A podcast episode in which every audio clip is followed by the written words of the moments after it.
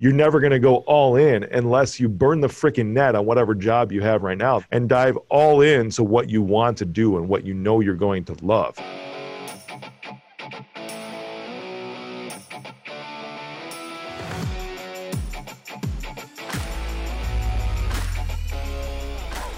Dude, it's great to have you on. All in with Rick Jordan. Dan, how do you pronounce your? Is it Rochon? Rochon, yep. Rochon. Hey, that's awesome, dude.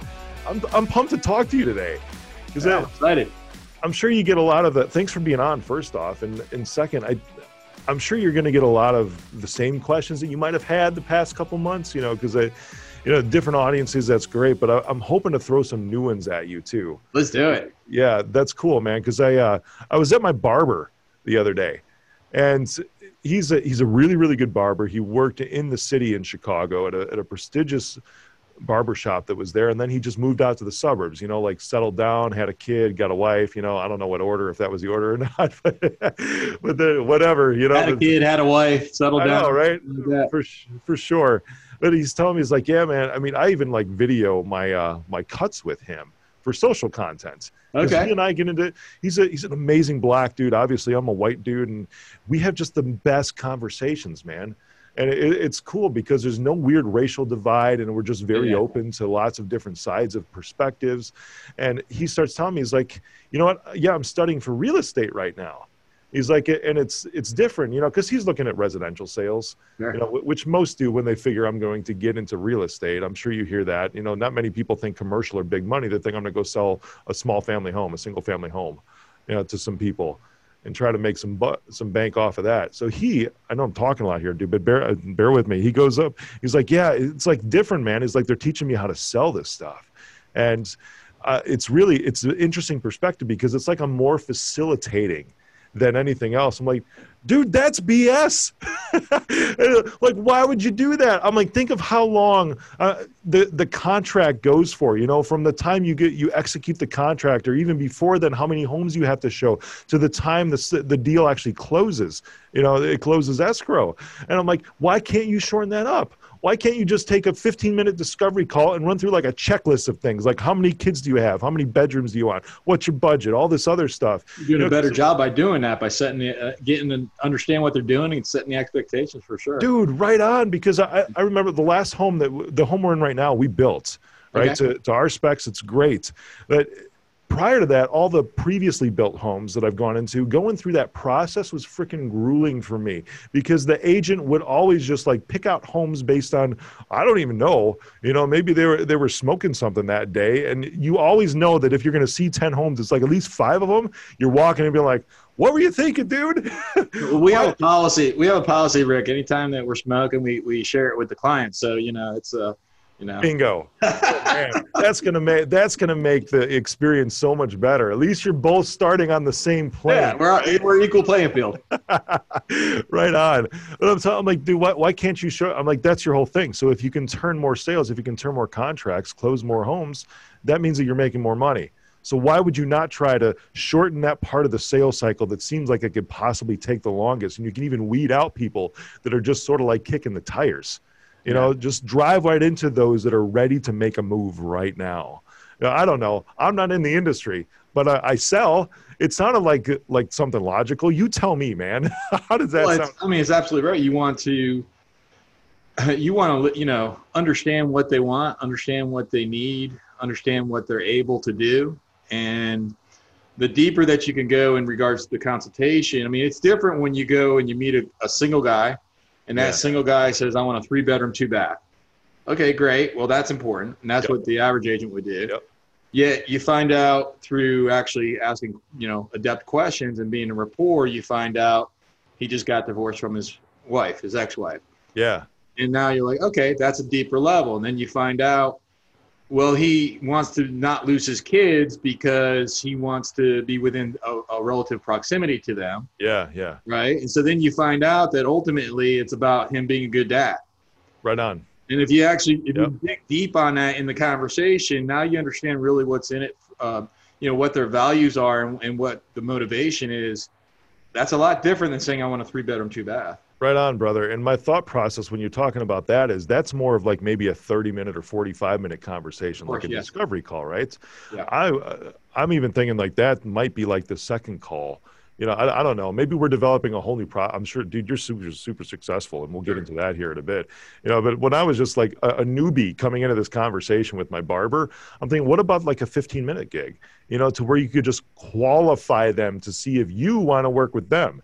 You know, it's not that it's the more just, you understand, the better. oh sure. my gosh, yeah it's not this, just them trying to find an agent you know it's also it's this dating process is a two-way street man you know you want to find out if this is somebody that's within your target prospect to actually sell them a home and try to turn it quick and i'm sure it matters you know and you're obviously like a full-time you probably get into commercial too right we uh, we do some mostly yeah. residential very little bit of commercial that's awesome. Yeah. See, I told you I was hoping to have some more, uh, some different questions for you today. We're actually literally talking about the sales process. So, yeah, no worries. so what what is it? I mean, what compare what, what I was saying, you know, and how I envision it, you know, because you have a lot of agents that work for you, right? Yeah. In order to do the volume that you do, yeah. what what does your sales process look like? How do you take them from the beginning and say, "Hey, this is how we start off the relationship, so that we're on a good foundation with our prospect from the very beginning"? Yeah, it, it, it's all about asking questions. You know, it, it's about asking questions and setting expectations. Because when see the, the reality of it is, I mean, we're selling several homes every single week. Yeah. And in throughout my career, I don't know, you know, a lot. okay, thousands plus of homes, and so uh, we, you know, you have to understand the average seller or the average buyer, they're they're going through the process three to seven or eight times in their yeah, life yeah. max. So there could be like a seven year since they last, you know, went through this. And reality of it is seven years ago, the process was different than it is today. Today there's technology, there's artificial intelligence, big data.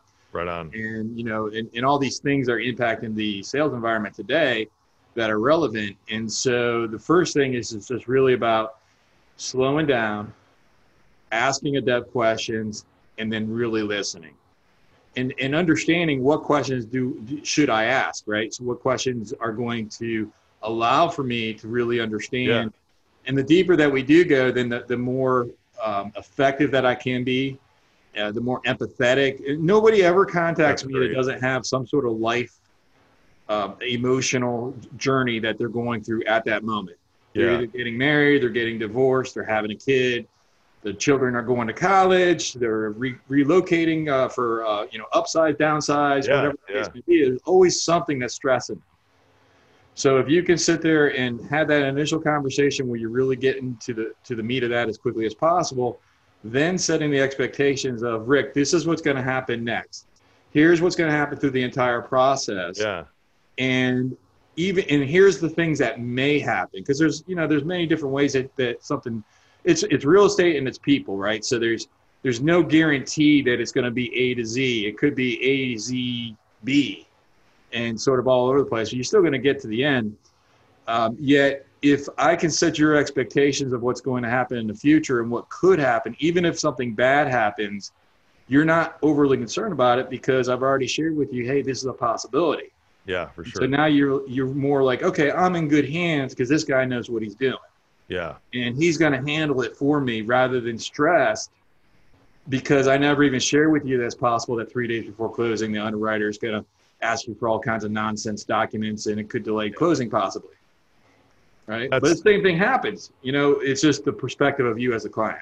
Dude, that's a beautiful perspective too, man. And I, lo- I love how you approach that right from the beginning because it, even in IT and cybersecurity, like uh, one of my companies that I have, I've always said we're not in the business of managing computers. We're in the business of managing expectations. Yeah. Yeah, and, and that's setting that foundation to try to throw at them almost everything, just to bring them up to speed on everything that could possibly happen, so that they know what the potential outcomes could be to everything that that might come down the road, and uh, that's the best way that you can, because that's being dude if you're not doing that you're like a used car salesman right? And i think that the second it's i commend you, dude, because it's like the almost the second worst type of salesperson from a perspective point of view is like real estate outside of used car salesman, right?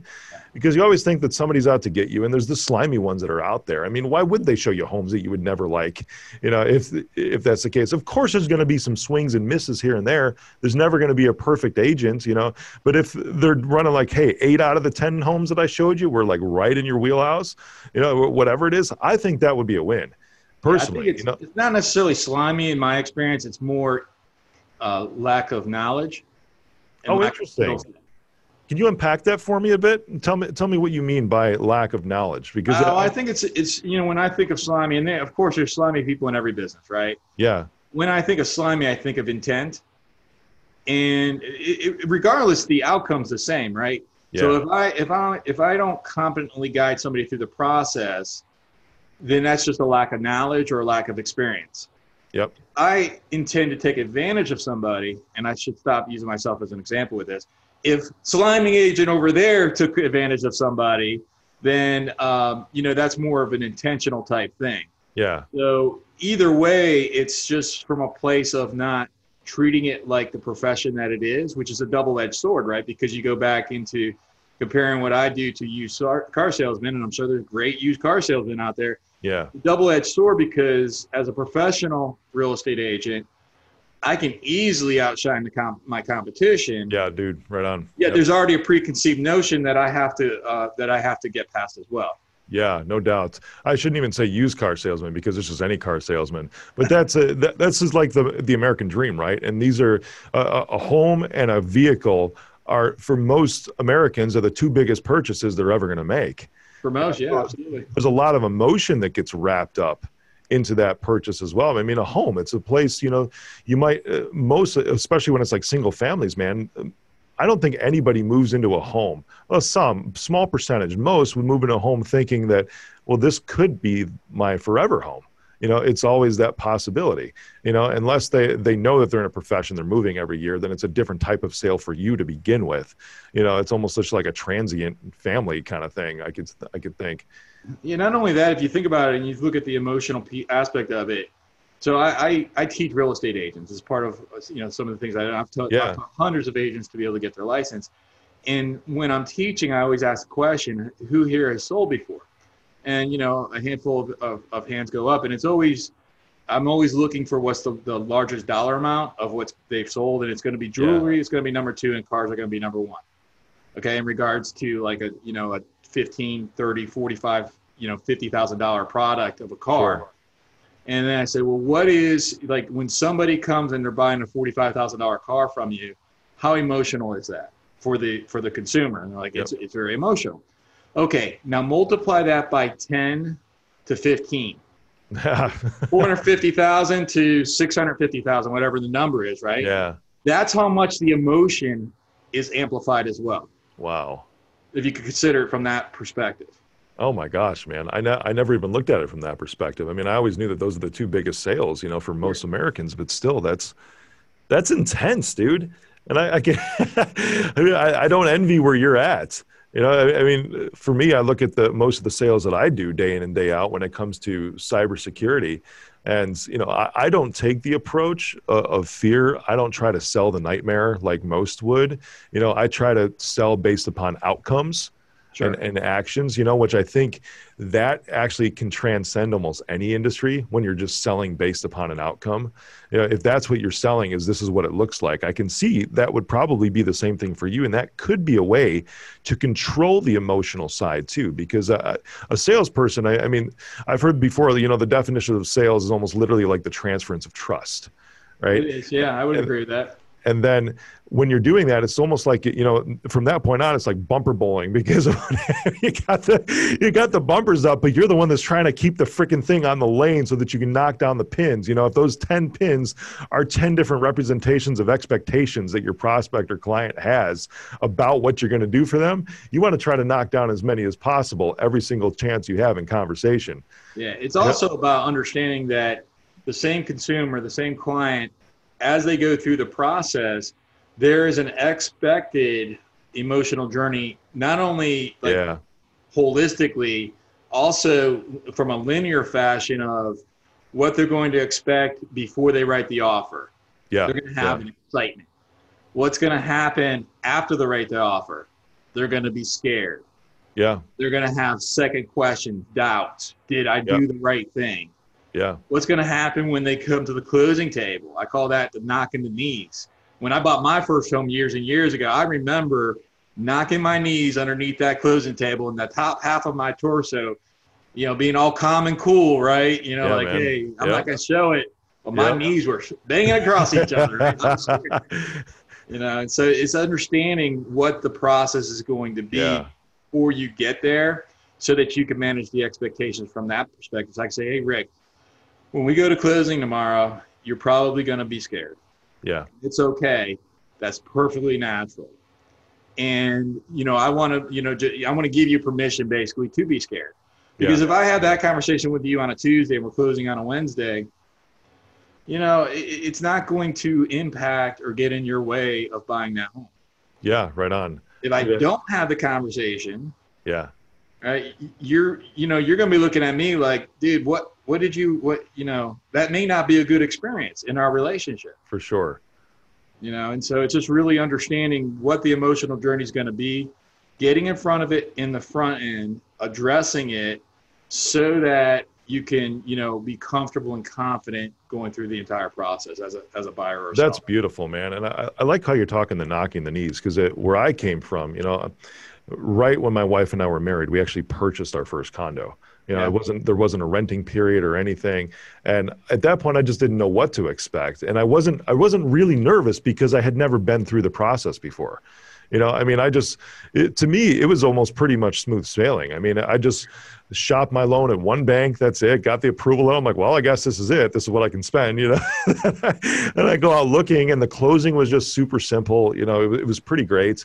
But then a few years later, you know, that's when I was laid off, and my credit score tanked because I couldn't pay my mortgage for 90 days. And you know, I was in the 400s at one point and had to rebuild back into the 800 club where I am now. Mm. You know, and uh, now to come full circle, it's like I just bought two. This is what I did like during lockdown, man. It's bad for me to be home during a lockdown and on the weekends because I buy clothes and I buy Disney timeshares. Okay, that's the two things that I Hey, did. as long as you're not buying Disney clothes, you're doing okay. yeah, there we go.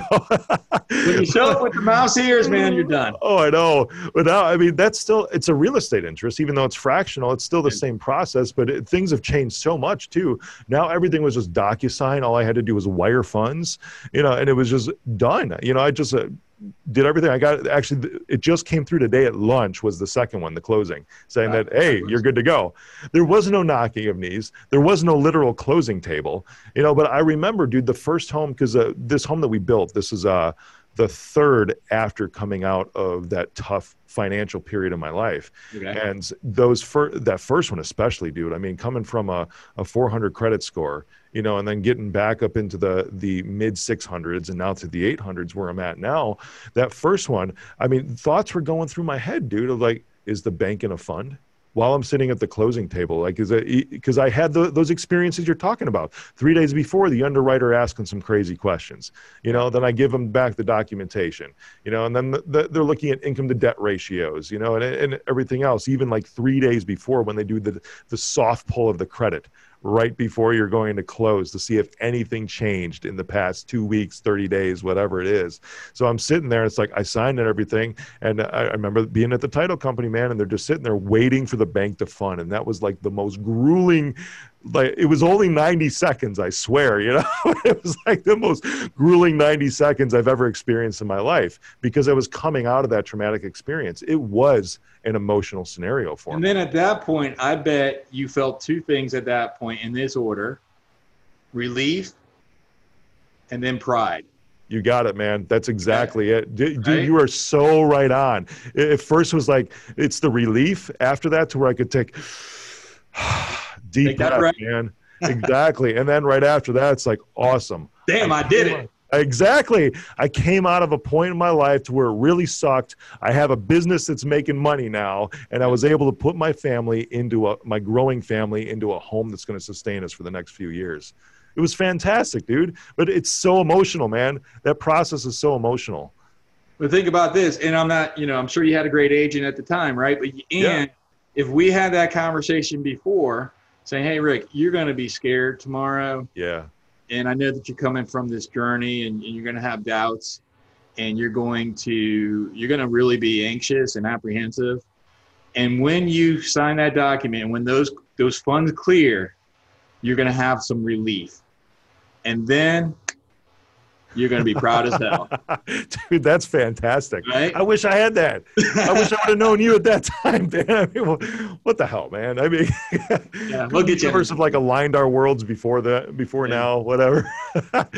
dude, I hope you're enjoying this conversation because I am, man. I'm I'm loving this, dude, and uh, I, I hope it's something different for you than the usual. I I, I do want to ask some of the usual questions just Okay. to like steamroll them. Is that cool?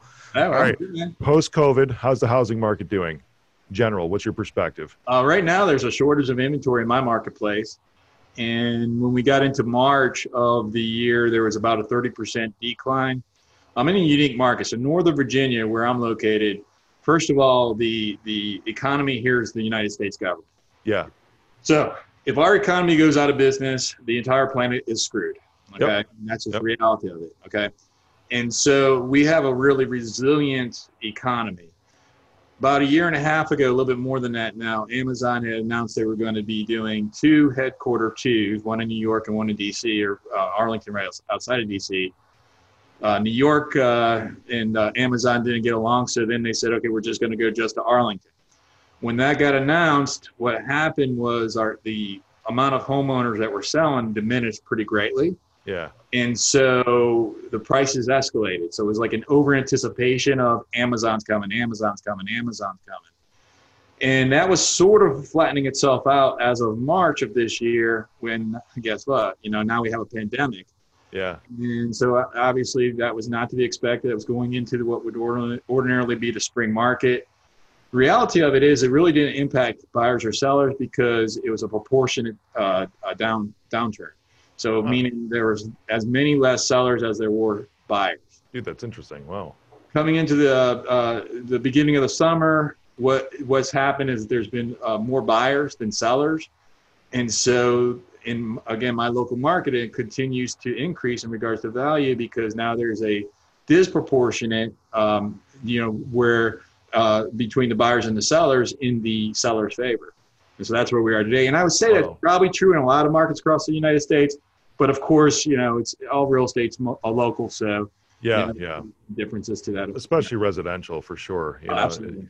Yeah, right on. The different you can have the next town over completely go to crap on you, and yours is like it, just accelerating. Yeah, I've seen that before too, man.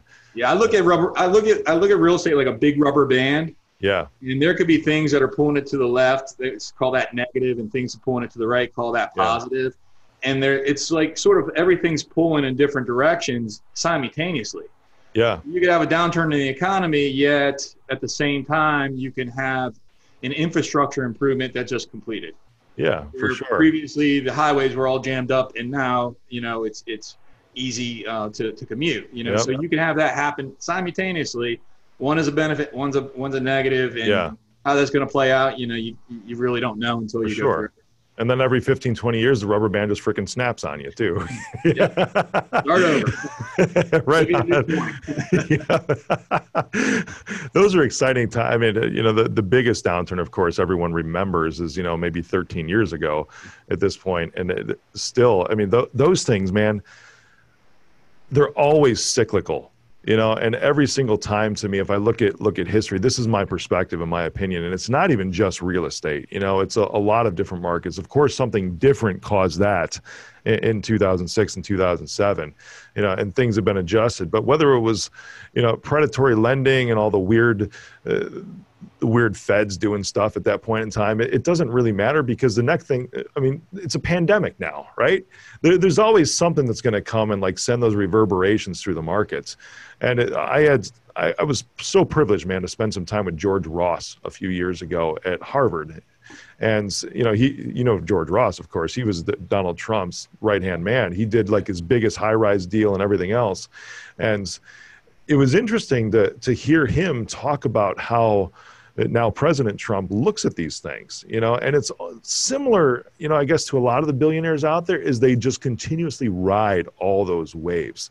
And they position themselves to the point to where yes they sell off on occasion but still for most of them you know even with bitcoin and the volatility that's with bitcoin you know a lot will just say you know the true believers in this stuff will just continue to ride those waves. Sure you just know, buy and hold because if if if you're if you got 401k right now which you know many of your listeners probably do yeah and I haven't looked at my 401k. I have no idea what it's doing. I know that every month I'm investing a certain amount of money into it. Yeah, right on. Yep. I'm not ready to retire. I got, you know, I mean, uh, yeah. hopefully got a few years left, right? You know. Yep, for sure. and, when you're looking at the, you know, like the cause of 2006 coming from, the, so the real estate market curved over December 2006 to January 2007. Yeah. Bottom out 2009. So that was the that was the free fall. Yep. And you're looking at the cause of that, as you mentioned, was the predatory lending, was the also the you know the uh, fog the mirror lending uh, procedures where yeah you fog a mirror, you get a loan. You know, it doesn't matter if you make it 15 bucks an hour. Here's a half a million dollars. And there was a lot of irresponsible lending, which caused that. So what I'm hearing in the marketplace now is, is a lot of people are are saying, well, we it's apples to oranges because you can't compare today to then. Well, that is true. However, right now it's a massive unemployment, right? Yeah, and so yeah. right now a lot of businesses are struggling. And you look at it from a business aspect, you're looking six to nine months down the road there's going to be good businesses that are going to need capital. For sure, you got it, man. Yep. Right? You know, so if you're if you're cash heavy right now and you remain cash heavy, there's going to probably be real estate opportunities to to to um, to purchase. There's very very likely going to be businesses that are going to need capital, and they're going to have a choice. You know, go out of business or yeah you know, yeah sell off some of our uh, some of the ownership. You know, some of the stake here, and so it's just again it's understanding how you know how the market it doesn't really matter why you know something's being caused it's just saying okay here's what's happening right now and yeah, i don't know yeah. if you could discredit our reality based off of it's it's a different cause than it was 13 years ago i'm not sure yep. if that's the right move to go yeah i feel you man you mentioned an interesting point too about businesses that might be cash heavy right now you know this is something that uh, everyone says cash is king cash is king right and while even in my businesses, we're we're not cash heavy. We're cash solid at the sure. moment.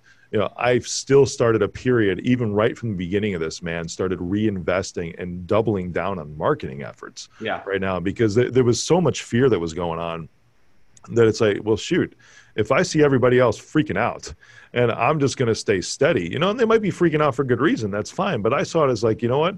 This is an opportunity to gain some market share. Yeah. You know, and I absolutely can do that. So we're just going to dive into that right now. And it's a, also a time for, for me. I also invested into some more R&D for new products and new ways, that new different kinds of tech to drive home cybersecurity and continuously lift the value and the expertise that my team has compared to everybody else you know, and I, I don't even like comparing because, dude, I don't even compete on price. You know, I, have had dur- during these conversations that I've had with clients, there have been some that like, you know, I'm really struggling. I'm like, okay, so what are you thinking? Well, I think I'm going to have some other people come in and take a look and see what's going on. I'm like, awesome. And then, then they do, which is all good. And then they'll come back like, yeah, you know what? Their price is half of yours. I'm like, cool. You want to go with them? You know, and like, well, aren't you going to do that? I'm like, I, I, don't compete on price. You know, I, I compete on outcomes. And like I was talking about before, it's like, what do you, one specific in my mind is, what are you looking to do? Well, I might be selling in three months. I might be selling later on down the year. That's what I'm looking to do is get out of this. I'm like, cool is this other firm going to sit with you and strategize the technical integration that you're going to need when you're gobbled up by this billion dollar company? You know you do 100 million they do a billion. Are they going to sit with you and strategically plan that so that none of your people steal any data from you? And I, I just went through the whole thing. He's like oh well i don't know. I'm like well you know that's what you get from us right? He's like yeah you, you've been doing that for the past five years man. I'm like exactly that's yeah. the outcome. So if that's what you're looking for, if you're just looking to save a buck right now, or if you're looking to position yourself strategically, those are two different outcomes. And only you can decide what's right for you right now. But my company only fits into one of those scenarios. So you're you're you're selling on value. Yeah. Yep. In the absence of in the absence of perceived value, the consumer will always shop on price right? Yeah. So, so yeah. you as a smart businessman, first of all, you have an extraordinary value. That's not all that needs, though. Secondly, you're able to communicate that extraordinary value so that others understand what that value is. Right on. Because it doesn't matter what your value is if others don't understand it, right? You know, you got so, it. And then when you're able to to to to provide that value, then that then the consumer now has a, a better opportunity to make an educated choice, which might be your product.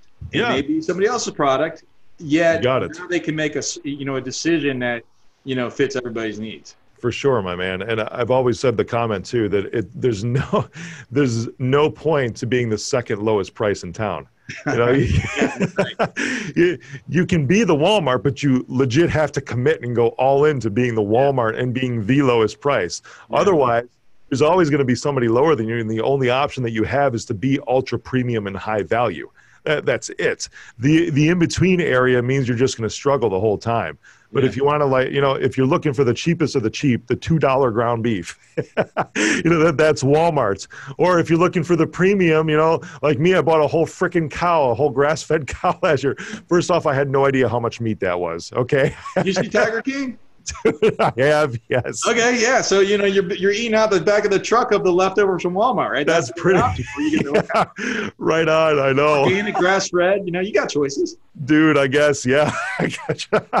First, off, I've never tasted beef as good. By the way, I mean straight from Michigan, dude. Just you know, they only raise like 20 cattle a year. That's it. Uh, oh my god, dude, just amazing, amazing beef. I had to buy a whole new upright freezer just to fit it all. You know, we're still. It's nine months old. I've got another one coming in three months. We still have like half the cow left.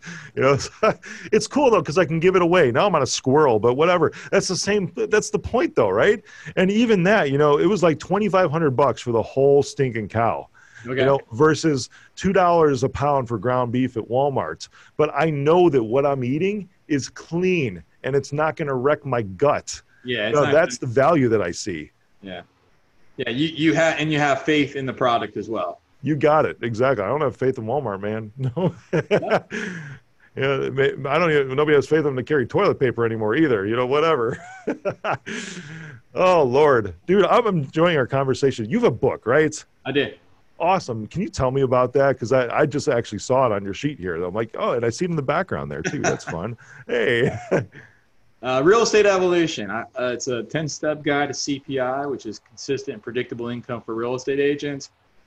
And I wrote that book starting about two years ago. Previous to that, I had owned a really rather large uh, real estate franchise.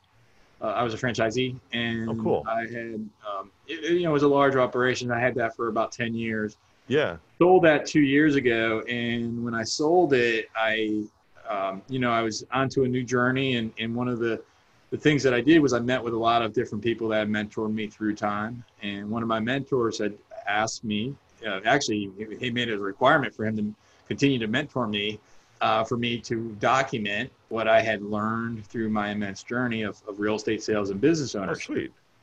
And so at first I thought I was just writing a bunch of ebooks, and then you know three months later I saw no site in in, the, in front of me. Yeah. And so um, you know I realized, oh my goodness, I'm actually writing a book here. And so, you know, I share with, um, you know, it's for new agents that want to find the right way to be able to sell real estate. It's for seasoned agents that want to stop riding that roller coaster of sales. And it's for, you know, the top producing agents that want to be able to scale their businesses so that they can actually enjoy the life that they're, uh, that they're creating. Right. Yeah, a, yeah. You know, it's, it's, it's in my business, you know, a lot of people get into real estate sales, don't treat it like a business and yeah, you can have, yep. a great income opportunity. Yet you can also be working 18 hours a day, 365 days a, a year, if you if you don't develop the skill set of being able to understand how to hire, how to uh, train, lead, motivate, yeah, yeah, and, and, and to work through other people and to create opportunities for them so that they're that that your vehicle, your your business is so large that they would never want to leave you. And so I go through that, and, and I go through a lot of my personal journey in the book as well. So it's it was a, it's been a fun project for sure. That's awesome, man. I, uh, as you're talking about this, you know, because you just described sort of like the three different types of agents or what their what their yeah. outcomes they want to be, their goals, if you will.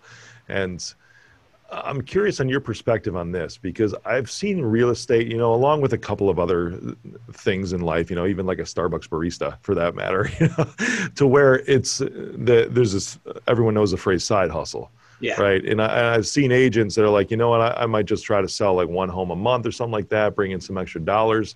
And while I can see points to that, you know, it, it's almost like what that person wants to do in their life, you know, because there's some that are thinking, here, here's the, the difference in my head. A true side hustle is something that you never intend to be your main hustle. Right. But if you're going to call it your your side hustle, but that's the thing you really want to do long term, you're never going to go all in unless you burn the freaking net on whatever job you have right now. This is just my opinion, dude, but I've seen this across the board and dive all in to what you want to do and what you know you're going to love, you know, which is one of those three types that you just described when it comes to real estate, you know, depending on what, what level they want to be at. But still, all, all of those levels are still requiring you to be all in. You know, the, yeah. where's your view on real estate as a side hustle? That well, as a side hustle, that that when you share with me, Rick, that people will share with you, hey, I'm doing this as a side hustle. Yeah. What I hear is not side hustle. What I hear is I'm gonna have a rope tied to the bank behind me as my boat goes out into the water, and if I don't like the uh, the, the temperature of the water, I'm gonna pull myself back into shore. Right on. Yep. Right. That's what I that I don't necessarily even hear that they're intending to do a side hustle. I hear that that's a setup so that they have a reason to not succeed. So then they can go and say, well, you know, it's just a side hustle, anyways. And oftentimes that's to themselves more so than even other people. I'm not saying that they're consciously sharing that. Sure, that's like a sure. subconscious sort of a, a, safety valve, is, is what yeah. I hear side hustle. Dude, I, I, was starting to like wall up inside. I'm like, mm that's great. You know, that's I wanted to just jump around, man, because I'm like, exact. That's exactly it, dude. You know, if somebody's saying this is my side hustle and like testing the waters and all that crap, you can't really test the waters unless you're going to dive all into that deep end. You yeah. know, I, I see that a lot of people think that they're going to like start gradually and then move forward, and I see that work, but it's in such a minority of the cases. So I'm not saying that it can't work, you know, yeah. but usually those individuals have a very strategic plan. They have milestones laid out that when I hit this, then I'm going down to part time at my job. When I hit this, then I'm quitting my full time job because this is my gig right now. You know, so they already have it strategized as this is my thing. It took me six months to transition into this being my thing. Yeah, of course. Yeah, I did that with a strategic plan. Right on. There's a transition periods are freaking brilliant, man. That's beautiful, you know, but not just like testing the waters and saying I'm going to have this rope behind me, as you so adequately put, dude. Just just so I can pull myself back out of the deep end, just in case, just yeah. in case. Screw the freaking just in case. No way. There should never be a just in case. You're never going to succeed to the level that you're supposed to have of success in your life if there's a just in case. Yeah, absolutely, man. You're you're you're dead on with that. I mean, you're you're 100% correct in that. And the the reality of it is is is in real estate sales, the challenge that you have is that the lead time to closing is 90 days at best, right? Yeah. So yep. the actions that I do today that I do after, you know, I've got momentum. I'm working for the end of the year closings right now. Yeah. If I didn't have that momentum and I'm trying to figure out like, okay, where's my business coming from? How am I going to do this?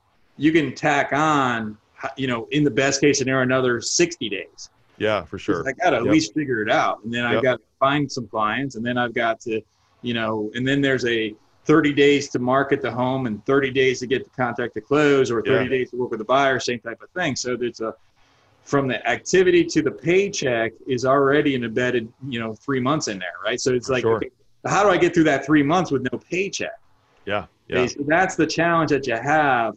And then also there's a misperceived um, uh, thought pattern from, from a lot of people that get into real estate sales specifically that it's easy money, that it's yeah. a lot of money, that maybe they've watched a lot of HGTV shows and they yeah, for feel, sure. and I talk about this in my book, right? They feel as though if it's, you know, uh, it's going to be an opportunity to make a ton yeah. of money, not work hard, and the reality of it is, is that it's the hardest job, absent being an Alaskan crab fisherman, that you could ever imagine, right? Like it's a hard, hard gig. Yeah, right on. Yeah, dude, the amount of money always matches up to the level of hustle, every single time, man.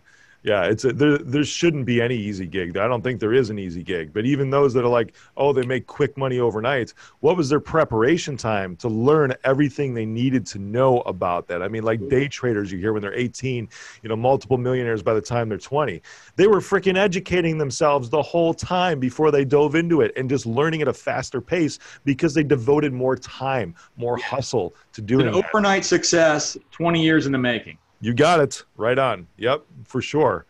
And it, that, it's literally just the amount of time. That's a, that comes back to the side hustle, dude. If you're only going to put in 10 hours a week to that, you can expect 10 hours worth of success. You know, there's that book. What is it? The five hour work week or the 10 hour Yeah, work? I don't even remember. four hour work week. I think. Yeah, that, that's the stupidest crap I've ever heard.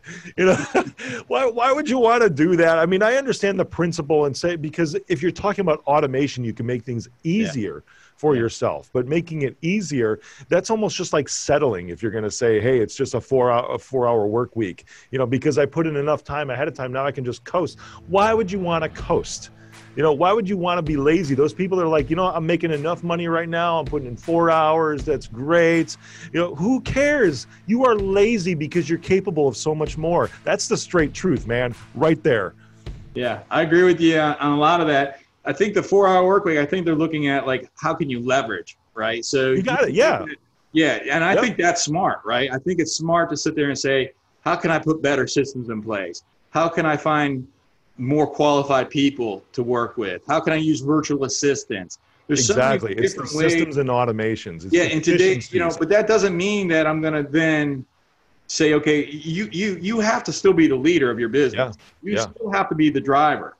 Okay, there's certain things. I was talking to my coach earlier today, and um, I haven't been available to work on one of the projects for the last four or five days. So I've been working on a different project, and I was sharing with him. I said, you know, I asked some of my staff to work on this, and I know that I'm the one that has to do it. yeah. So I, I just asked them to sort of work on it because I also knew I wasn't available during that short period of time. So may, you know maybe they'll figure it out, right? But For sure. I don't actually have an expectation that they will. But hey, at least they'll get me started.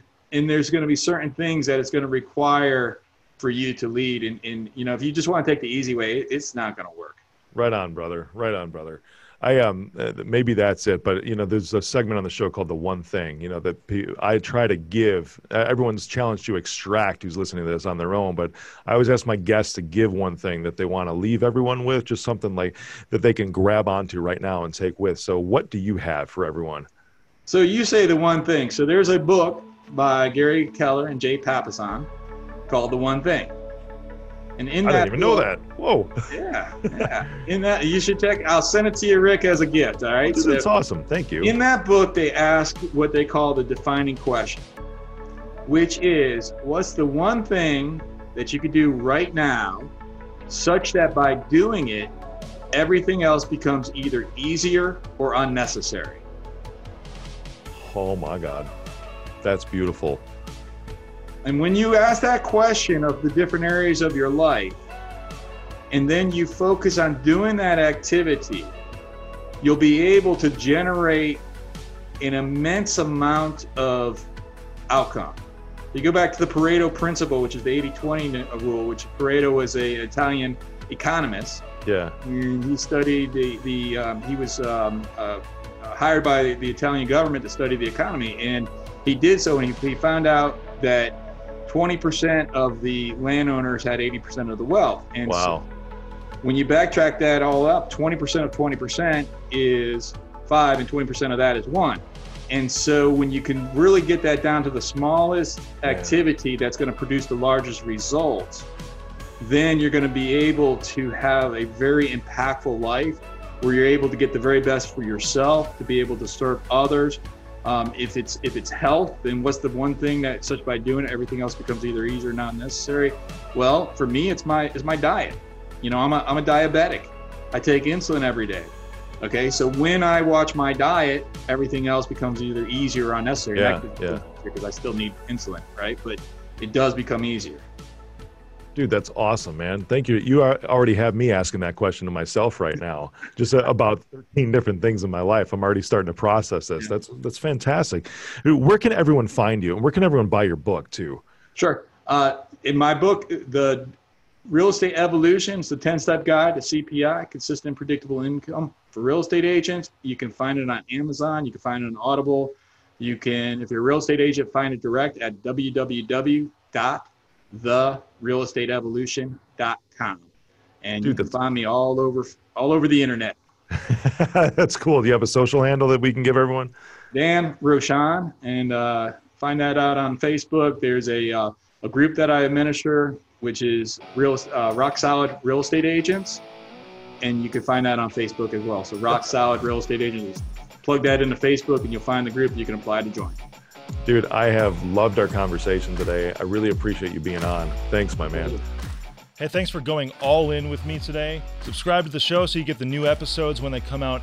Rate and review the show if you're listening on iTunes. Follow me on social media at Mr. Rick Jordan. As always, you can find links and references to anything we've talked about in this episode in the show notes. And finally, share this episode with someone who you think might be able to level up their life by listening.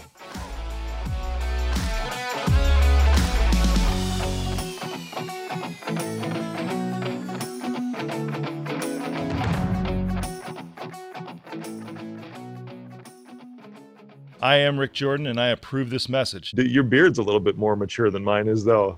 No, this is the corona, the corona beard. Yeah, there's so much of that going around. You know, I keep everything like like really tight now and yeah. Uh, close to the scruff. You know, look because it's just it's like the sexy thing to do, right?